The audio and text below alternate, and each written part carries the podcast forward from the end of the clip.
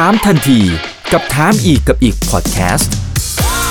ถามแบบรู้ลึกรู้จริง เรื่องเศรษฐกิจและการลงทุนกับผม อีกบรรพฒนาเพิ่มสุขครับ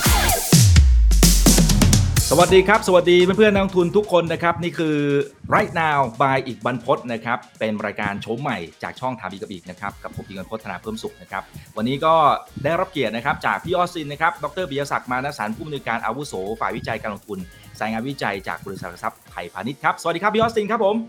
สวัสดีครับน้องอีกครับครับ ยินดีนะครับมารายการน้องครัอีบกเห็นภาพใหม่ ๆ ก็สวยงามชอบเลยครับผมแหมเอ่อโฉมครับใหผม่มครับอ่าใช่ครับโฉมใหม่ภาพสวยใหม่สวยทันสวยมัครับนะครับอ่าแต่ว่าความเข้มข้นยังเหมือนเดิมนะฮะแล้วก็วันนี้อ่าเลยเชิญใช่พี่ออสตินเข้ามาให้ความรู้ดีๆกับพวกเรานะครับ เช่นเคยนะฮะก็จะเกี่ยวข้องกับทางฝั่งของปากีสถาน คือต้องบอกว่าครับพี่ออสตินเนี่ยเคยเตือนไว้ละ ตั้งแต่ปีที่ผ่านมานะนะครับบอกว่าเฮ้ยทางฝั่งของ emerging market ตลาดเกิดใหม่เนี่ยจริงๆ มันมีความวิตกกังวลอยู่เหมือนกัน นี่ยังไม่นับเรื่องของเฟดด้วยนะครับ ตอนสมัยนั้นที่เราคุยกันเนี่ยยังไม่ยังไม่ได้มีตัวแปรนี้ซะด้วยซ้ำแต่พี่ออสตินครับผมมองเห็นอะไรบางอย่างละเตือนไว้ละอืมตอนนี้มันเริ่มเห็นกลิ่น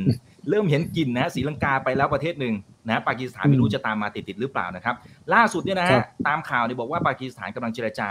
กับกองทุนการเงินระหว่างประเทศนะเพื่อเป็นการขอกู้ยืมเงิน 3,000 ล้านเหรียญคร่าวๆนะครับนะแล้วก็ครับโหหลายคนถ้าติดตามการเมืองการเมืองของเขานะโหมันวุ่นวายอะไรขนาดนี้นะครับ ตอนนี้ถึงจุดครับที่ น่าเป็นห่วงหรือยังครับพี่ออสติน แล้วมันกำลังจะตามรอยวิกฤตของศรีลังกาไหมฮะก็ถามว่าน่าเป็นห่วงไหมก็น่าเป็นห่วงระดับหนึ่งนะครับ ผมจริงๆอ่าอ่าพอน้องอีกอ่าเท้าความว่าเราเคยคุยกันในเรื่องอ่าตัว emerging market เนี่ยจริงๆ เราคุยกันปีที่แล้วเลยจริงๆ ใช่ตอนนั้นใช่เอ่อครับความเสี่ยงก็คือเศรษฐกิจเอ่อ emerging market ที่แบบชะลอตัวลงค่อนข้างแรง แล้วพี่ก็บอกว่าเอ้ยมันมันเอ่อในในภาพระยะต่อไปเนี่ยเอ่อ ต่อให้หลายฝ่ายมองว่า emerging market จะเป็นตลาดที่น่าสนใจ แต่ว่าความเสี่ยงมันก็เยอะขึ้นนะ อัตราการเติบโตอะไรก็ก็มีความเสี่ยง แล้วพอยิ่งวิกฤตอเมริกาอะไรต่างๆ ที่ที่อาจจะกำลังเข้ามานะอย่างที่ที่เคยเตือนๆไว้เนี่ยก็ ก็เลยทำให้มีความเสี่ยงมากขึ้น แล้วก็ตัวศรีลังกาก็มีปัญหาไปใช่ไหมครับผมอย่างที่เราทราบกัน เรื่องปากีสถานที่น้องอีกตั้งโจทย์มาเนี่ยจริงๆน่าสนใจมากนะครับผมเขาก็เออเอาภาพการเมืองก่อนละกันนะในเชิงของภาพการเมืองเนี่ยก็เดิมทีเนี่ยเมื่อช่วง 3-4 ปีหลังนะก็ เหมือนเขาได้ leader ใหม่ใช่ไหมผู้นำใหม่ก็คือคุณอิมรานข่านที่เป็นคนท่านข้างบนเนี่ยนะครับผมก็เป็นอดีตกัปตันคริกเก็ตนะครับผมก็คล้ายๆ บ้านเราก็เป็นฟุตบอลเนอะคือเป็นกีฬาที่ฮิตมาก แล้วก็ตอนนั้นก็นำทีมของปากีสถานไปชนะอังกฤษอะไรต่างๆเนี่ยคุณคนนี้ก็แบบว่าดังขึ้นมาเลยนะฮะแล้วก็ดูเอ่อพูดจาดีอะไรต่างๆ คนก็ชื่นชมกัน ถ้าพูดคร่าวๆคล้ายๆ เปียพงษ์ผิวอ่อนนะเนอะบ้านบ้านเรานะโอ้ครับเห็นภาพเลยครับนะครับครับครับครับก็เป็นภาพนั้นแล้วก็แต่ว่าท่านก็ลงมาเล่นการเมือง แล้วก็นโยบายก็ เพื่อคนส่วนใหญ่นะก็อาจจะเรียกว่าประชานิยมก็ว่าได้นะก็เป็นค่อนข้างเป็นการแจกในเรื่องของเอ่อเงินหรือว่าอะไรต่างๆ ในแง่ของเงินสนับสนุนสวัสดิการอะไรต่างๆเนี่ยคนก็ชอบไปแต่กลายเป็นว่าด้วยความที่เขาใช้ตัวเรื่องของบัตเจ็ตเนี่ยมากเกินไปนะครับผมแล้วก็มีความเสี่ยงในเรื่องของเศรษฐกิจหลายอย่างนะก็ในสุดตอนตอนช่วงหลังๆเนี่ยรวมไปถึงประเด็นที่ว่าในเชิงของการเมืองระหว่างประเทศเนี่ย ท่านก็จะเน้นในเรื่องของรัสเซียนะฮะก็ต่อต้านสหรัฐแล้วก็ในช่วงที่รัสเซียกำลังเริ่มทำสงครามกับยูเครนเนี่ยก็ไปเจรจากับปูตินเลยล่ะไปพูดคุยว่าเรื่องของอความร่วมมือทางการทหารอะไรต่างๆนะก็หลายประเด็นเนี่ยก็ทำให้คนเนี่ยก็ก็มีกระแสที่ไม่พึงพอใจนะโดยเฉพาะในเรื่องของเศรษฐกิจนะครับผมตัวหนี้สาธารณะอะไรต่างๆเนี่ยก็เลยมีการลงคะแนนไม่ไว้วางใจนะครับผมก็โอ้ยเป็นประเด็นเยอะแยะนะครับผมแต่ว่าในที่สุดแล้วเนี่ยเกี่ยวข้องกับศาลด้วยและในที่สุดศาลก็สั่งให้ให้มีการ นับลงคะแนนไม่ไว้วางใจอีกครั้งหนึ่งได้นะตอนแรกเนี่ยเหมือนไม่ได้อะไรต่างๆ แล้วในวันที่ 10 เมษายนเนี่ยก็ก็เรียกว่าโดนลงไม่ไว้วางใจไป พอลงไม่ไว้วางใจไปในยภาพหลักๆ ก็คือว่าทำให้ในเรื่องก็ต้องออกจากตำแหน่งนะพอออกจากตำแหน่งก็ก็ประท้วงนะครับก็มีคนที่เห็นด้วยก็มาประท้วงก็คล้ายๆ จะว่าคล้ายๆหลายประเทศรวมถึงบ้านเราอะนะ นะฮะในช่วงที่ผ่านมาก็เป็นเป็นประเด็นนั้น แต่ว่าภาพของเศรษฐกิจเนี่ยค่อนข้างน่ากังวลเหมือนกัน เพราะว่านี้สาธารณะที่สูงนะก็เกือบเกือบ 90% GDP นะครับผมแล้วก็การขาดดุลก็ประมาณเนี่ยค่อนข้างสูงมาก 7%นะปกติเนี่ยตามเกณฑ์เนี่ยไม่ควรเกิน 3%นะก็นี่ตัวเรื่องของปากีสถานก็เกินนะและเงินเฟ้อก็ขึ้นสูงถึงประมาณ 13-14%นะฮะก็ภาพต่างๆ ก็เลยทำให้เงินเงินรูปีปากีสถานเนี่ยเขาก็อ่อนค่าลงมามากนะถ้า 4-5 ปีที่แล้วอยู่แถวๆร้อย อยู่แถวร้อยดอลลาร์ร้อยปากีสถานต่อดอลลาร์ตอนนี้ก็ประมาณ 200นะครับผมก็ไหลลงมาค่อนข้างเยอะนะจะเห็นว่าอย่างกราฟที่ที่โชว์ในสไลด์เนี่ยก็จะเห็นว่าซ้ายบนนี่คือเงินเฟ้อนะ 13%ขึ้นมาแล้วก็วิ่งขึ้นมาค่อนข้างเยอะ คือจริงๆก็ต้องยอมรับว่าเงินเฟ้อของเขาเนี่ยเป็นทั้งในเรื่องของ ปัญหาด้านอาหารด้วยขัดแคลนด้วยใช่ไหมครับผมเรื่องของการนำเข้าอะไรต่างๆเขาก็ต้องนำเข้าเข้ามาด้วยเหมือนกัน แล้วก็รวมไปถึงเรื่องของเศรษฐกิจในช่วงที่ผ่านมาเนี่ยก็เป็นการฟื้นตัวขึ้นด้วยด้วยนะหลังจากตัวโควิดก็ทำให้เศรษฐกิจแย่ไปติดลบประมาณลบหนึ่งในปี 2020 แล้วมันเด้งมาประมาณ 5%หลังจากนั้นเนี่ยดีมานมันก็มากขึ้นนะงบประมาณต่างๆ ที่ทางฝั่งรัฐบาลเข้ามาช่วยมันก็มันก็เยอะขึ้นก็เลยเป็นเป็นอย่างที่เรียนให้ฟังนะการ พอผลิตไม่ได้มากแต่ว่าเม็ดเงินที่เข้ามาในเรื่องของเศรษฐกิจมีเยอะเนี่ยเงินมันก็เลยเฟ้อขึ้น แล้วก็การขาดดุลบัญชีเดินสะพัดขาดดุลตัวดุลการชำระเงินน่ะก็สูงขึ้นนะก็ตัวอย่าง EIU สำนักวิจัยเนี่ยเขาก็มองว่าจะมีการขาดดุลบัญชีเดินสะพัดถึงประมาณ 5.3%ของ GDP ด้วยภาพแบบนั้นเนี่ยนะฮะมันก็เลยทำให้เรื่องของเงินทุนสำรองเนี่ยไหลออกอยู่ต่อเนื่องนะเพราะว่าตรึงค่าเงินไว้แทบจะไม่ไหวอะไรต่างๆเนี่ยนะแบงก์ชาติปากีสถานก็เลยต้องขึ้นดอกเบี้ยนะครับผมถ้าดูในสไลด์ต่อไปนะฮะจะเห็นภาพก็คือเรื่องของชายที่เป็นสีดำนะครับผมก็จะเป็นเรื่องของดอกเบี้ยที่เป็นการขึ้นมานะฮะก็ขึ้นมาถึง 13.75 นะครับผมเป็นดอกเบี้ยที่ที่ต้องวิ่งสูงขึ้นก็เป็นภาพเดียวกับหลายประเทศที่ที่มีการเขาเรียกอะไรอะมีการที่ต้องขึ้นดอกเบี้ยตามอเมริกานะก็คือพูดง่ายๆปัจจัยของภายในประเทศเอง แล้วก็ปัจจัยระหว่างประเทศก็คือเรื่องของวิกฤตอาหารและพลังงานจากทั่วโลกใช่ไหมแล้วก็เรื่องของการที่เฟดขึ้นดอกเบี้ยเนี่ยก็ครบสูตรนะก็ทำให้เงินทุนไหลออกแล้วเขาก็ต้องขึ้นดอกเบี้ยเพื่อดึงเนี่ยตัวนี้ด้วยนะนอกจากเรื่องของการคุมเงินเฟ้อแล้วนะแล้วไอ้ตัวเงินที่ไหลออกไปเรื่อยๆ ก็ทำให้ ทุนสำรองเนี่ยลดต่ำลง ตอนนี้ทุนสำรองของตัวปากีสถานเนี่ยก็ลดลงค่อนข้างมากนะครับ ผมก็เหลือประมาณหมื่นกว่าล้านหมื่นต้นๆนะครับ ผมนะแต่ว่าจริง ๆ ก็คือมีหนี้ต่างประเทศที่ต้องชำระเนี่ยประมาณ 1 2 0 0 0 คือถ้าเปิดชำระเลยเนี่ยตอนนี้ไม่มีเงินพอแล้วนะแต่ว่าดอกเบี้ยเนี่ยสำหรับ หนี้ต่างประเทศเนี่ยประมาณ 2,000 ล้านนะแล้วด้วยความที่เขามีเงินทุนสำรองเหลืออยู่ค่อนข้างต่ำอยู่ที่ประมาณหมื่นล้านอย่างที่ได้เรียนไปเนี่ยมันก็เลยทำให้เรื่องของการที่เออเออมัน cover ตัวเรื่องของการนำเข้าสินค้าอะไรไม่ไม่ไม่พอนะครับผมประมาณแค่เกือบเกือบสองเดือนพอเป็นภาพอย่างนั้นก็เลยใช่สองเดือนนี่ถือว่าน่ากลัวมาก เพราะว่าอย่างน้อยเนี่ยควรจะประมาณสักหกเดือน นะครับผมเพราะว่านั่นแปลว่าถ้าเงินไม่เข้ามาเลยอะไรเงี้ยยังจะพอมีเงินใช้จ่ายได้สักหกเดือนในการนำเข้าสินค้าจำเป็นอย่างพวกน้ำมงน้ำมันอะไรต่างๆ เมื่อมันทำอย่างนั้นไม่ได้ก็คือทำให้ตัวปากีสถานก็เลยต้องเรียกร้องขอเงินกู้ช่วยเหลือจากทาง IMF นะเหมือนอย่างที่น้องอีกได้เกริ่นมาเมื่อกี้นี้นะครับผมก็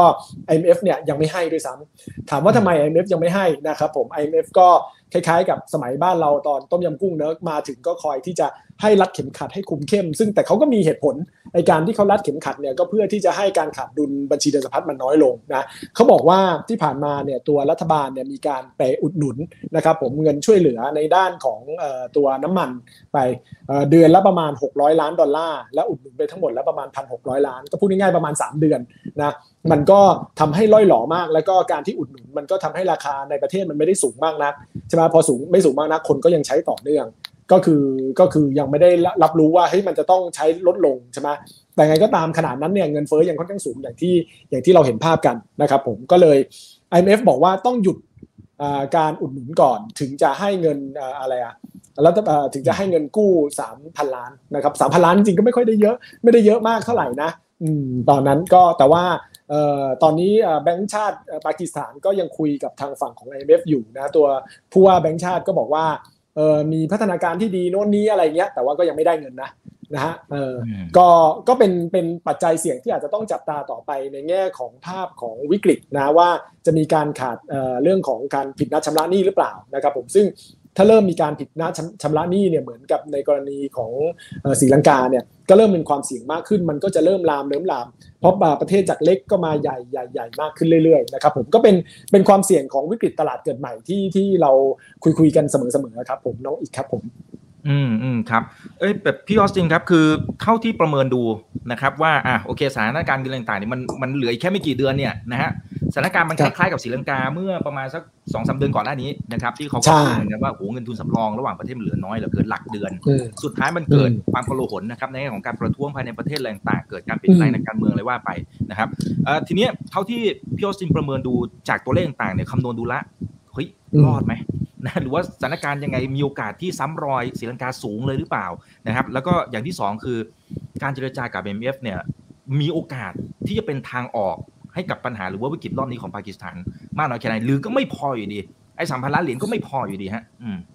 คือพี่ว่าเอ่อเอาตอบคำถามหลังก่อน3,000ล้านไม่พอไหมพี่ว่าก็เป็นเป็นไลฟ์ไลน์ชั่วคราวถ้าเขาถ้าถ้าตัว IMF ให้นะ ซึ่ง พูดถึงมันก็ยากนะอ่าสมมติอีกลองลองคิดว่าสมมติอีกเป็นนายกของปากีสถานเนี่ยนะครับผมแล้วก็ลองคิดดูว่าถ้าตอนนี้ปวดหัวแล้วฮะถ้าถ้าเป็นอย่างนั้นจริงใช่คอนดิชันหลักของ IMF คือต้องยกเลิกการอุดหนุนน้ำมัน แต่ถ้าอุดหนุนยกเลิกอุดหนุนน้ำมันเนี่ยโอ้โหคนประท้วงใหญ่โตเลย แล้วคู่แข่งเนี่ยที่อยู่ข้างนอกสภาเนี่ยใช่ไหมอยู่ในท้องถนนเนี่ยก็โวยวายอยู่ทุกวันก็คือนำโดยคุณอิมราขานที่เรียนไปเมื่อกี้เนี่ยก็ก็ยังยัง เรียกร้องทุกวันว่าจะต้องออกไปคุณแก้ไขไม่ได้ คือตอนนี้ต่อให้รัฐบาลอีกรัฐบาลหนึ่งก็คือของคุณเชบาชาลีฟเนี่ยเข้ามาแทนเนี่ยก็ยังไม่สามารถที่จะดูแลตรงนี้ได้ใช่ไหมมันก็เลยค่อนข้างหนักใจว่าถ้ายกเลิกตัวเรื่องของการอุดหนุนน้ำมันเนี่ยก็ก็โดนประท้วง แต่ว่าถ้าไม่ยกเลิก IMF ก็ไม่ให้เงิน และเรื่องของการ จ่ายเงินในเรื่องของตัวภาระหนี้เนี่ยก็ก็กำลังเข้ามาเรื่อยๆนะครับผมภาพโดยรวมทั้งหมดเนี่ยมันก็เลยเป็นเป็นอะไรที่ค่อนข้างยากนะแต่สมมุติว่าในที่สุดจะลงตัวจะเจรจาว่าอาจจะอาจจะลดทอนการช่วยเหลือ น้ำมันลงบ้าง แต่ว่ายังอุดหนุนอยู่บ้างนะเพื่อเพื่อเรื่องของการเมืองอะไรต่างๆเนี่ยต่อให้เป็นอย่างนั้นแล้วเนี่ยพี่ว่ามันก็ยังยากเลยนะเอ่อพอยประเด็นหลักมันคือว่าดอกเบี้ยเนี่ยมันกำลังขึ้นเรื่อยๆใช่ไหมทั้งดอกเบี้ยอเมริกาที่1 และอันที่ 2 ก็คือเรื่องของตัว CDS หรือว่าความกังวลในแง่ของใช่ไหมด้าน p o l i t i c นะก็ในอย่างในสไลด์ที่3เนี่ยจะเห็นว่าตอนนี้เนี่ยตลาดก็มองภาพกันว่าตัวเรื่องของเนี่ยใช่ครับไอตัวข้างบนเนี่ยนะครับผมที่เป็นเส้นเนี่ยก็คือ 900 basis point นี่คือแสดงว่าถ้าจ่ายในเรื่องของดอกเบี้ยใช่ไหมก็ต้องจ่ายเพิ่มอีกเกือบเกือบหนึ่งเปอร์เซ็นต์ละเพื่อที่จะ cover ความเสี่ยงของของตัวตัวปากีสถานนะมันอันนี้คือ five year credit default swap ก็คือถ้ากู้ 5 ปีเนี่ยดอกเบี้ยเท่าไหร่ต้องจ่ายเพิ่มอีกประมาณเกือบเกือบหนึ่งเปอร์เซ็นต์เพื่อที่จะ cover ความเสี่ยงตรงนี้เนี่ยมันก็มันก็ยากขึ้นที่จะระดมทุนจากภายนอกได้นะครับผมก็มันมันเป็นลูปที่ที่ค่อนข้างยาก แล้วก็ภาพเศรษฐกิจโลกตอนนี้เนี่ยคือปัจจัยมันมีทั้งในประเทศและต่างประเทศต่างประเทศเนี่ย พี่ถ้าถ้าส่วนตัวของพี่พี่ว่ามันมัน มันไม่ได้เห็นสัญญาณที่ดีขึ้นเลยในอนาคตเนี่ยทั้งเรื่องของเฟดที่ยังจะต้องขึ้นดอกเบี้ยต่อ ทั้งเรื่องของสงครามรัสเซียยูเครนที่อาจจะลากยาวต่อไป ซึ่งถ้าลากยาวต่อไปก็มีผลต่อเรื่องของพลังงานแล้วก็อาหารใช่ไหมครับผมรวมไปถึงเรื่องของล็อกดาวน์ในจีนก็ยังมีปิดปิดเปิดเปิดอะไรต่างๆเนี่ยมันก็ทำให้มีปัญหาเรื่องของ supply chain ฉะนั้นความเสี่ยงเนี่ยมันมีมากขึ้นนะครับผมแต่ว่าก็ต้องเรียนนะ ก็คุยกับพี่ก็อาจจะ bearish หน่อยๆนะครับผมเออก็ต้องเออก็ก็ก็อาจจะต้องต้องมองสองด้านแต่ว่าถ้าเป็นพี่เนี่ยพี่ว่ามันค่อนข้างยากแล้ววิกฤต EM เนี่ยใจปากีสถานอาจจะรอดได้ แต่ก็มันก็จะมีประเทศอื่น ๆ ที่อาจจะตามเข้ามาแล้วก็นำไปสู่ความเสี่ยงได้เหมือนกันใช่ อันนี้ที่น้องเปิดอยู่นี้อันนี้ก็คือเป็น paper ของบูมเบิร์กนะครับผมก็เป็น paper ที่ top hit มากเลยนะหลายฝ่ายก็พูดกันว่า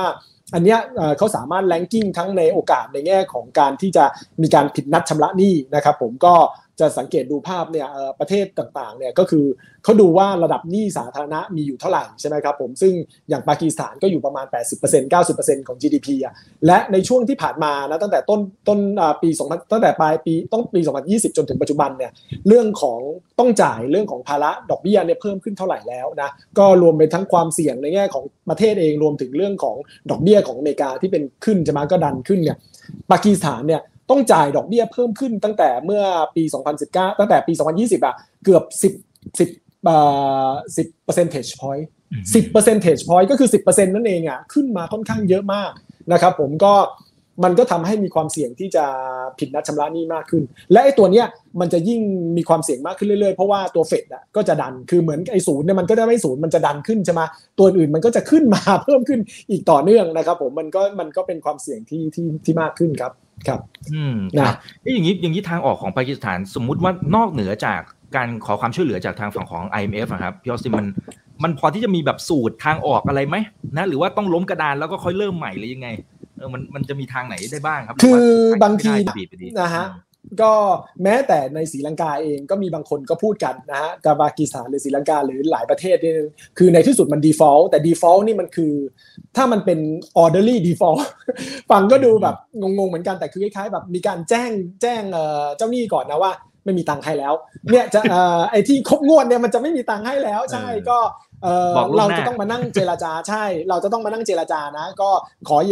อย่าเพิ่งมีการตัดกันคือต้องมีการเจรจาปรับโครงสร้างหนี้จะจะหนี้ส่วนบุคคลหนี้บริษัทหนี้ประเทศเหมือนกันหมด ในที่สุดมันไม่มีเงินจ่ายมันก็ต้องไปคุยกับเจ้าหนี้ว่าจะมีการบริหารจัดการยังไงนะครับ ผมก็ก็ ตอนที่เริ่มศรีลังกามีการผิดนัดชำระหนี้เป็นครั้งแรกนะเมื่อเมื่อเมื่อเกือบเกือบเดือนก่อนเนี่ยใช่ไหมเมื่อไม่สักสองสามอาทิตย์ก่อนเนี่ยใช่ไหมตัวเรื่องของหลายฝ่ายก็บอกว่าเออผิดนัดคราวนี้ก็โอเคมันเป็น orderly default เนี่ยอย่างที่ว่านะแล้วก็มีการแจ้งเจ้าหนี้ก่อน แล้วก็เริ่มมีการพูดคุยกัน มันก็ทำให้สามารถที่จะมีการบริหารจัดการได้ แต่ถ้าแบบว่ายังดื้อสมมุติว่าถ้ามาอีก route หนึ่งคือแบบดื้อแพ่งว่ามีเงินจ่ายมีเงินจ่ายแล้วอยู่ดีๆก็เบี้ยวไปเลยเนี่ยมันก็มันก็ลำบาก ต้องยอมรับตอนนี้ว่าจริง ๆ แล้วเนี่ยภาพโดยรวมเนี่ยมันยังไม่ไม่มีความเสี่ยงค่อนข้างมาก หรือแม้แต่กระทั่งอย่างที่เราคุยกันเอ่ออย่างที่เราเคยได้ยินนะก็คือรัสเซียใช่ไหมรัสเซียก็เพิ่งเพิ่งผิดนัดชำระหนี้ไปเออเพราะว่าแต่นี่เป็นเพราะอเมริกาไม่ยอมให้เงินดอลลาร์มามาจ่ายอะไรต่างๆนะตามที่เขา sanction ไปก็ก็เป็นภาพที่ที่เป็นเป็นความเสี่ยงแต่ว่ามันก็อาจจะมีทางออกได้กรณีของปากีสถานก็เช่นกันครับ อันนี้พี่พี่มองโดยภาพรวมนะครับครับ ครับอ่ารอลุ้นรอลุ้นนะครับว่าจะเป็นยังไง แต่สมมติผมผมให้ทีมงานเนี่ยเขาไปเช็คดูนะครับปรากฏว่าตัวเลข GDP เอ่อถ้าเป็นทางฝั่งของศรีลังกาเนี่ยประมาณสักแปดหมื่นกว่าล้านเหรียญคร่าวๆนะครับอันนี้เป็นตัวเลขปี 2020 นะครับโอเคมันอาจจะเจอผลกระทบจากโควิดนะนะครับแล้วก็ของปากีสถานเนี่ยประมาณ 2 6 0 0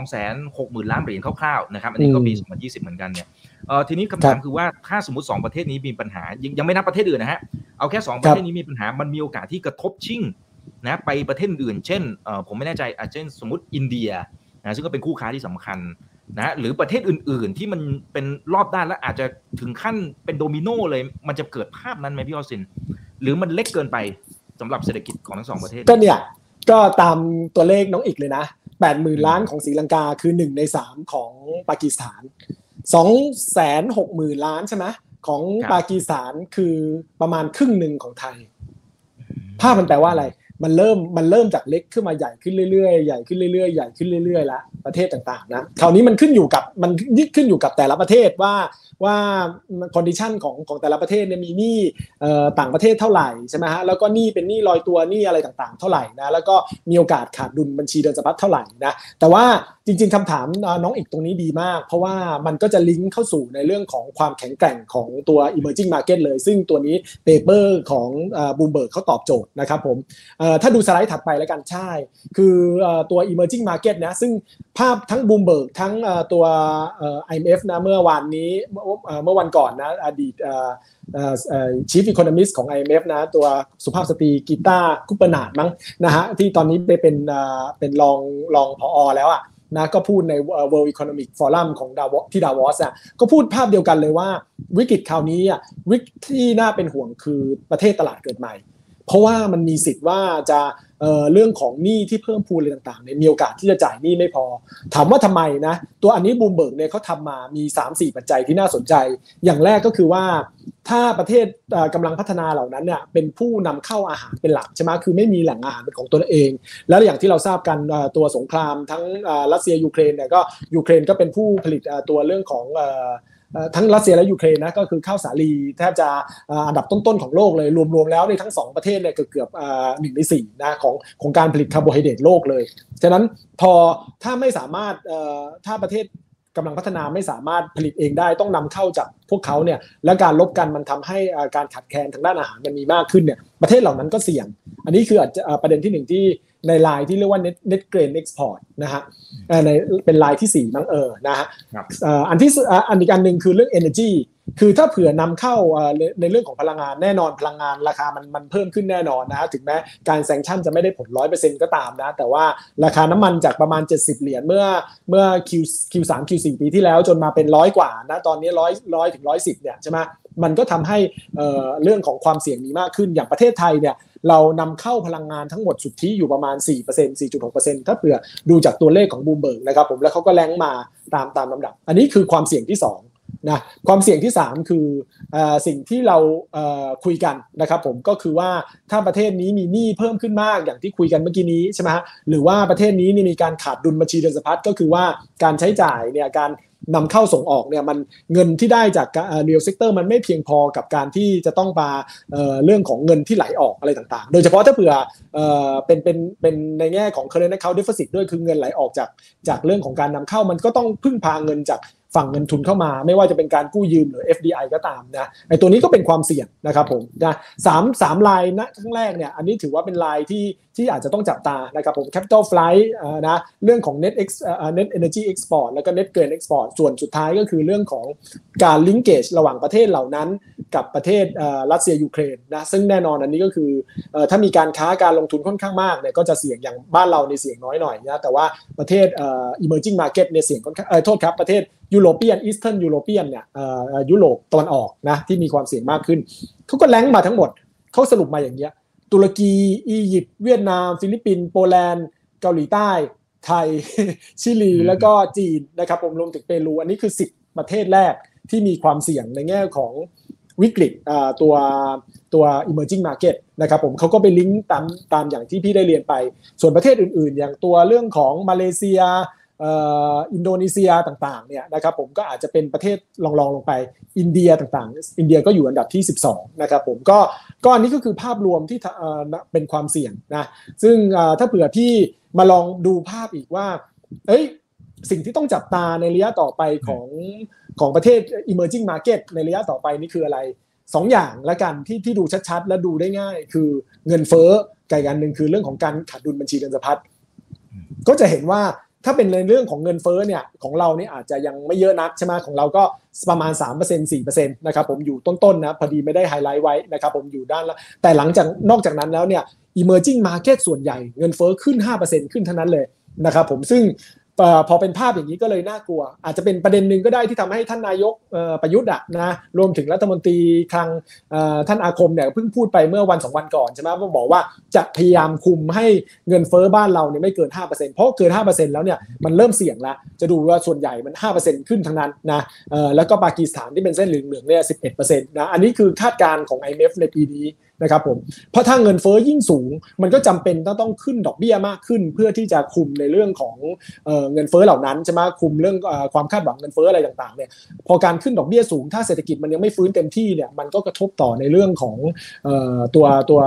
ภาคไมโครในประเทศนะครับผมอันนี้ก็อันนี้ก็เลยเป็นเป็นเป็นพอยต์หนึ่งนะ ส่วนความเสี่ยงต่างประเทศเนี่ยก็อาจจะวิเคราะห์ได้จากการขาดดุลบัญชีเดินสะพัดนะในสไลด์ต่อไปอันนี้เป็นการขาดดุลบัญชีเดินสะพัดในไตรมาสที่4นะที่ผ่านมานะก็จะดูว่าโอ้ประเทศอย่างกัมพูชานี่น่ากลัวเลยนะห้าสิบกว่าเปอร์เซ็นต์นะที่ขาดดุลนะครับผมใช่ใช่ก็ ก็อาจจะเป็นเพราะว่าเขานำต้องนำเข้าในเรื่องของอะไรต่างๆ มาลงทุนมากในช่วงที่ผ่านมา แต่ว่าถ้าดูประเทศอื่นๆเนี่ยก็สิบกว่าเปอร์เซ็นต์นะมีบ้านเราเนี่ยขาดดุลประมาณเปอร์เซ็นต์กว่านี่คือของปีที่แล้วนะครับผมปลายปีนะก็จะเห็นภาพว่าประเทศที่ขาดดุลบัญชีเดินสะพัดเนี่ยแน่นอนเงินมาไหลออก มันก็ต้องนำมีการยืมเงินจากต่างชาติเข้ามานะคือฝั่งตัว capital account จะต้องเป็นบวกเท่า current account หรือว่าด้านดุลบัญชีเงินสะพัดนี่เป็นเป็นลบไปแล้วนะอันนี้ก็เลยถือว่าเป็นความเสี่ยงอีกอย่างหนึ่ง คือบทสรุปที่ที่ที่ที่พี่จะเรียนน้องอีกนะรวมถึงท่านผู้ชมก็คือว่านะเรื่องของการขาดดุลบัญชีเงินสะพัดรวมถึงเรื่องของเงินเฟ้อที่เพิ่มมากขึ้นนะครับผมรวมและแน่นอนเรื่องของการที่ว่าค่าเงินเนี่ยจะไปไปมีความสเตเบิลมากน้อยแค่ไหนเนี่ยภาพพวกนี้เนี่ยมันลิงก์กันหมด แล้วมันขึ้นอยู่กับทิศทางในเรื่องของดอกเบี้ยเป็นหลัก ถ้าเผื่อมีปัจจัยไม่ว่าการขาดดุลบัญชีเดินสะพัดหรือว่าเงินเฟอ้อที่ค่อนข้างสูง หรือว่าค่าเงินอ่อนค่าลงอย่างรวดเร็ว ในที่สุดแล้วรัฐบาลหรือว่าแบงก์ชาติของประเทศเหล่านั้นก็ต้องขึ้นดอกเบี้ยเพราะวันว่าขึ้นดอกเบี้ยอันนี้จะเป็นทริกเกอร์หลักที่จะนำมาสู่ในเรื่องของโอกาสในการบริษัทในประเทศที่มีความเสี่ยงมากขึ้น ใช่ ก็เลยอันนี้เป็นเป็นเรื่องของดอกเบี้ยนะครับผมก็อย่างเมื่อเช้านี้เนอะใช่ไหมแล้วก็ตัวเกาหลีใต้ก็เพิ่งขึ้นใช่เพิ่งขึ้นดอกเบี้ยไปเป็น 1.75 น่าสนใจนะครับผมเพราะว่า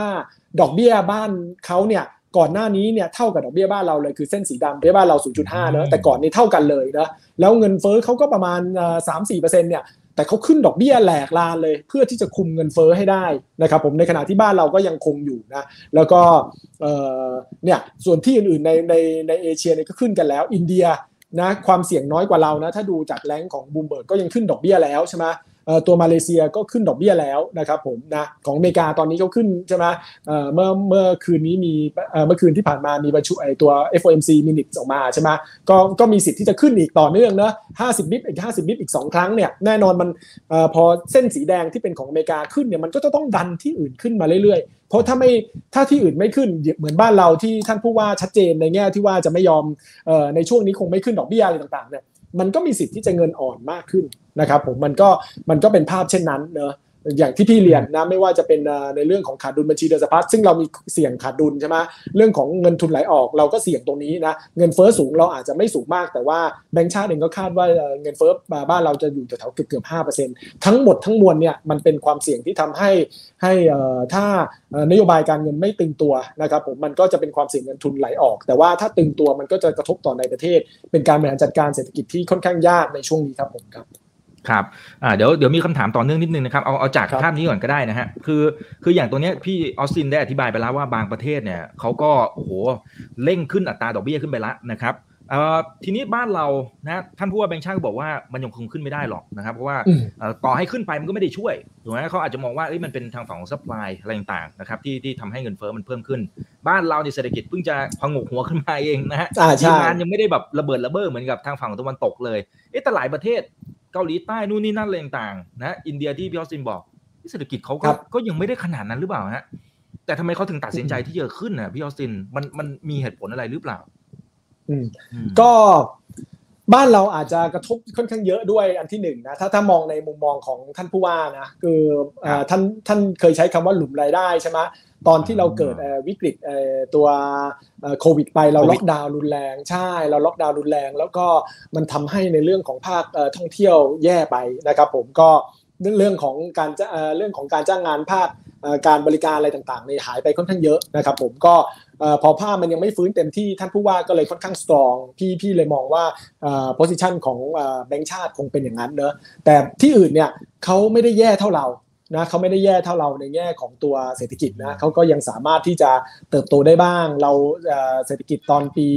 2020 เนี่ยเราตกต่ำที่สุดเนี่ยแทบจะต่ำที่สุดเลยเราลบ6%นะที่อื่นเขาโอเคนะก็ก็เลยเห็นภาพค่อนข้างชัดว่าด้วยความที่แตกต่างกันระหว่างทิศทางของ GDP ต่างๆเนี่ยก็ทำให้แบงก์ชาติเนี่ยไม่ไม่รีบขึ้นดอกเบี้ย นะครับผมซึ่งซึ่งถามว่าดีไหมก็ดีในแง่ที่ว่ามันก็ไม่ช่วยเศรษฐกิจไม่ช่วยทำให้ให้บริษัทเนี่ยมีต้นทุนทางการเงินที่เพิ่มมากขึ้นบริษัทในประเทศไทยนะครับผมแต่ถามว่ามันจะทนได้ไหมเนี่ยก็กราฟที่น้องอีกโชว์มาเนี่ยมันชัดเจนเลยนะไอตัวเรื่องของทิศทางดอกเบี้ยเนี่ยตอนนี้เส้นสีแดงยังอยู่ที่ 0.88 แต่ต่อไปปลายปีเนี่ยเขามองกันว่าเส้นสีแดงเนี่ยนะก็ถ้าถ้าเชื่อตามเรื่องของภาพที่ที่เฟดส่งสัญญาณให้เนี่ยอาจจะอยู่แถวๆ2.5 ถ้าเส้นสีแดงอยู่ 2.5 ของเราอยู่ 0.5 มันต่างกัน 2%น่ะ มันก็เงินทุนมีสิทธิ์ไหลออกไหม มันก็ค่อนข้างน่าจะน่าจะเยอะมากขึ้นนะ ก็ต้องต้องเรียนตรงนี้แล้วก็เมื่อวันก่อนพี่ก็ลองไปดูในเรื่องของทุนสำรอง ทุนสำรองเราหายไปประมาณเราเคย peak ๆอยู่2องแสนห้าหมื่นล้าน ตอนนี้เราเหลืออยู่สองแสนสองหายไปเกือบสามหมื่นล้านแล้วนะฮะในช่วงในช่วงเนี้ยในช่วงที่ดอกเบี้ยเป็นขาขึ้นตั้งแต่ตั้งแต่ต้นปีที่ผ่านมานี้เองนะครับผมแล้วก็เงินทุนไหลออกเนี่ยตอนนี้เนี่ยสูงสุดเป็นประวัติการณ์เลยนะ เงินทุนไหลออกหมายถึง reserve ที่ลดลงเนี่ย ประมาณ 13,000 ล้านนะในเดือนนี้นะเดือนเดียวนะคิดเป็นประมาณ 5%ของของอของไอตัวทุนสำรองทั้งหมดเนี่ยนะคือตั้งแต่สถิติที่เก็บมาเนี่ยเดือนนี้เนี่ยเงินทุนไหลออกผ่านในด้านทุนสำรองที่ลดลงนะครับเยอะที่สุดมันแปลว่าอะไร มันแปลว่าเรากำลังโดนในเรื่องของออจะจะเรียกว่า attack ค่าเงินก็ไม่ถึงขนาดนั้นนะ แต่มันมันคือภาพคือแบงก์ชาติเนี่ยเขาเข้าไปแทรกแซงอย่างเต็มที่ เคยมีคำถามไปถามตัวผู้ว่านะฮะในเมื่ออาทิตย์ที่แล้วนะครับผมที่ที่ท่านผู้ว่าไปไปพูดในงานของของรัฐบาลนะนะเออก็มีคำถามว่ารัฐบาลแบงค์ชาติแทรกแซงค่าเงินไหมก็ท่านผู้ว่าไม่ได้ตอบตรงนั้น แต่หลักฐานเชิงประจักษ์มันบ่งชี้ว่าทุนสำรองมันหายไปถึงกว่าเนี่ยเอ่อะไรอะสิบเปอร์เซ็นต์ของทุนสำรองโดยทั้งหมดนะและเดือนเดียวเนี่ยหายไปกว่าห้าเปอร์เซ็นต์เนี่ยถือว่าค่อนข้างแรงมากนะแล้วภาพต่อเนี้ยอันนี้มันพพี่ว่ามันมันคงทนค่อนข้างลำบาก นะเอ่อเฮาส์ใหญ่ๆอย่างตัวเอ่อโกลแมนแซกเขาเลยมองว่าตั้งแต่ตั้งแต่เดือนกันยาเนี่ยมีสิทธิ์ที่แบงก์ชาติไทยจะขึ้นดอกเบี้ยนะแล้วจะต้องขึ้นต่อเนื่องกันถึง 6 ครั้งไปถึงกลางปีหน้าก็คือดึงดอกเบี้ยจาก 0.5%ไปเป็น 2%เนี่ยในในกลางปีหน้านะพี่อาจจะไม่ได้มองแรงขนาดนั้น แต่พี่ก็เชื่อว่าภาพแบบนี้มันทนไม่ได้หรอก นะครับผมโดยเฉพาะยิ่งถ้ามีความเป็นไปได้ตามสมมติฐานพี่เนี่ยพี่เชื่อว่าต่อไปทิศทางเงินเฟ้อบ้านเราเนี่ยมันอาจจะมีความเสี่ยงมากขึ้นนะน้ำมันก็มีการปรับขึ้นใช่ไหมเพราะสงครามยังไม่หยุดง่ายๆใช่ไหมตัวเรื่องของการตึงของราคาดีเซลเนี่ยก็ตรึงมากไม่ได้นะ โอกาสที่จะเห็นดีเซลถึง 35-38 บาท ก็มีความเป็นไปได้มากขึ้น และ การเพิ่มค่าแรงขั้นต่ำมีความเป็นไปได้ ถ้าโอกาสในการที่จะใกล้เลือกตั้งมีมากขึ้นเนี่ยก็อาจจะเห็นกระแสของพรรคการเมืองในการที่จะออกมาเรียกร้องว่าจะขึ้นค่าแรง เพราะว่าต้นทุนทุกอย่างมันขึ้นหมดแล้วนี่ของมันแพงหมดแล้วเนี่ยค่าแรงไม่ไม่เพิ่มขึ้นได้ยังไงใช่ไหมแต่ค่าแรงเพิ่มขึ้นก็ยิ่งไปผลักดันเงินเฟ้อมากขึ้นนะทุกปัจจัยต่างๆนี่มันก็เลยเป็นความเสี่ยงพี่ก็เลยมองว่า